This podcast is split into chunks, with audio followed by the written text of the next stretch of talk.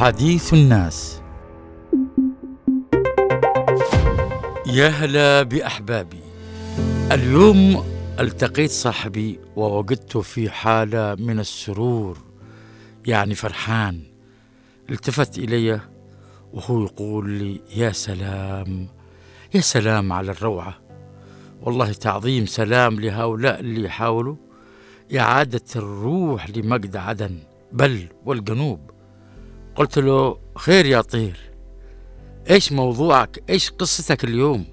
قال والله يا أخي اثلق صدري خبر لقاء مدير عام مديرية المنصورة الأستاذ أحمد علي الداودي في مكتبه مدير الثقافة بعدن الموسيقار أحمد بن غودل.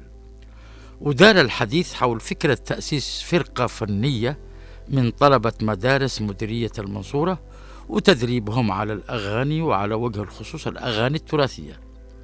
قلت له آه صحيح أنا كمان اطلعت على فكرة على هذا الخبر. وأسرنا كثير كثير جدا. شعرت والله بالارتياح. آه ذكرنا هذا بذلك الماضي الجميل. وقلت في قرارة نفسي إن هذا الأمر ممكن يساعد على إحياء روح ثقافة وفن عدن بصفة خاصة والجنوب بصفة عامة. نعم يا إخواني عدن كانت ولادة لألق الفنون.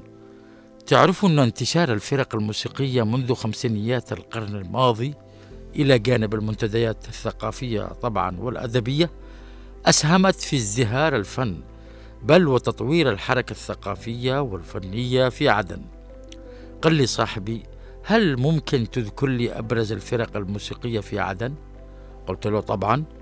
شوف أولا لاحظ عندما اتخذ اليوم الموسيقار بن غودل قرار تشكيل فرقة فنية تكون نواته من طلاب المدارس وتدريبهم هذا ذكرنا بالموسيقار يحيى مكي الله يرحمه اللي اتخذ المدرسة نواة لتأسيس الفرق الموسيقية وتخرج منه طبعا الكثير من الموسيقيين العازفين والفنانين. درس فيها الموسيقار أحمد بن أحمد قاسم والفنان محمد عبد الزيدي. وما ننساش الفنان نديم عوض اللي أصبح قائد فرقة موسيقية متمكن.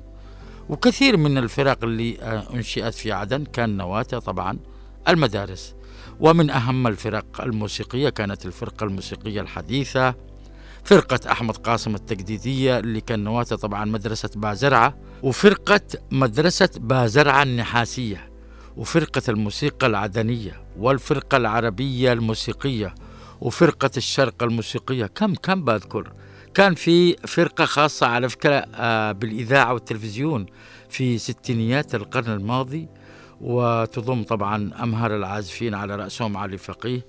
آه الله يرحمه اللي توفى في حادث انقلاب شاحنة في الكود بأبين. ومعه توفى أيضا الفنان صلاح ناصر كرد. كان عندهم حفل بيع وحصل الحادث. على كل حال على كل أعود إلى موضوع الخبر اللي أثار لي استعراض بعض من الجانب الفني والموسيقي لعدن. قال لي صاحبي لحظة. شيء جميل إن الموسيقار بن غودة ناقش مع الأستاذ الداودي مدير عام مديرية المنصورة هذا الموضوع. وصراحة أعجبني الاستجابة السريعة للأستاذ الداودي. لكن الأجمل لو كان هذا اللقاء أيضا تضمن دعوة صريحة لوزارة التربية والتعليم بتضمين منهج التعليم الأساسي لمادة الموسيقى. لاحظ مادة الموسيقى ضمن المنهج. قلت له بالفعل ذكرتنا يا صاحبي. أن أذكر تماما أن مادة الموسيقى كانت ضمن المنهج الدراسي في التعليم الأساسي أو الابتدائية زمان في عدن تحديدا مع أوائل ثمانينيات القرن الماضي.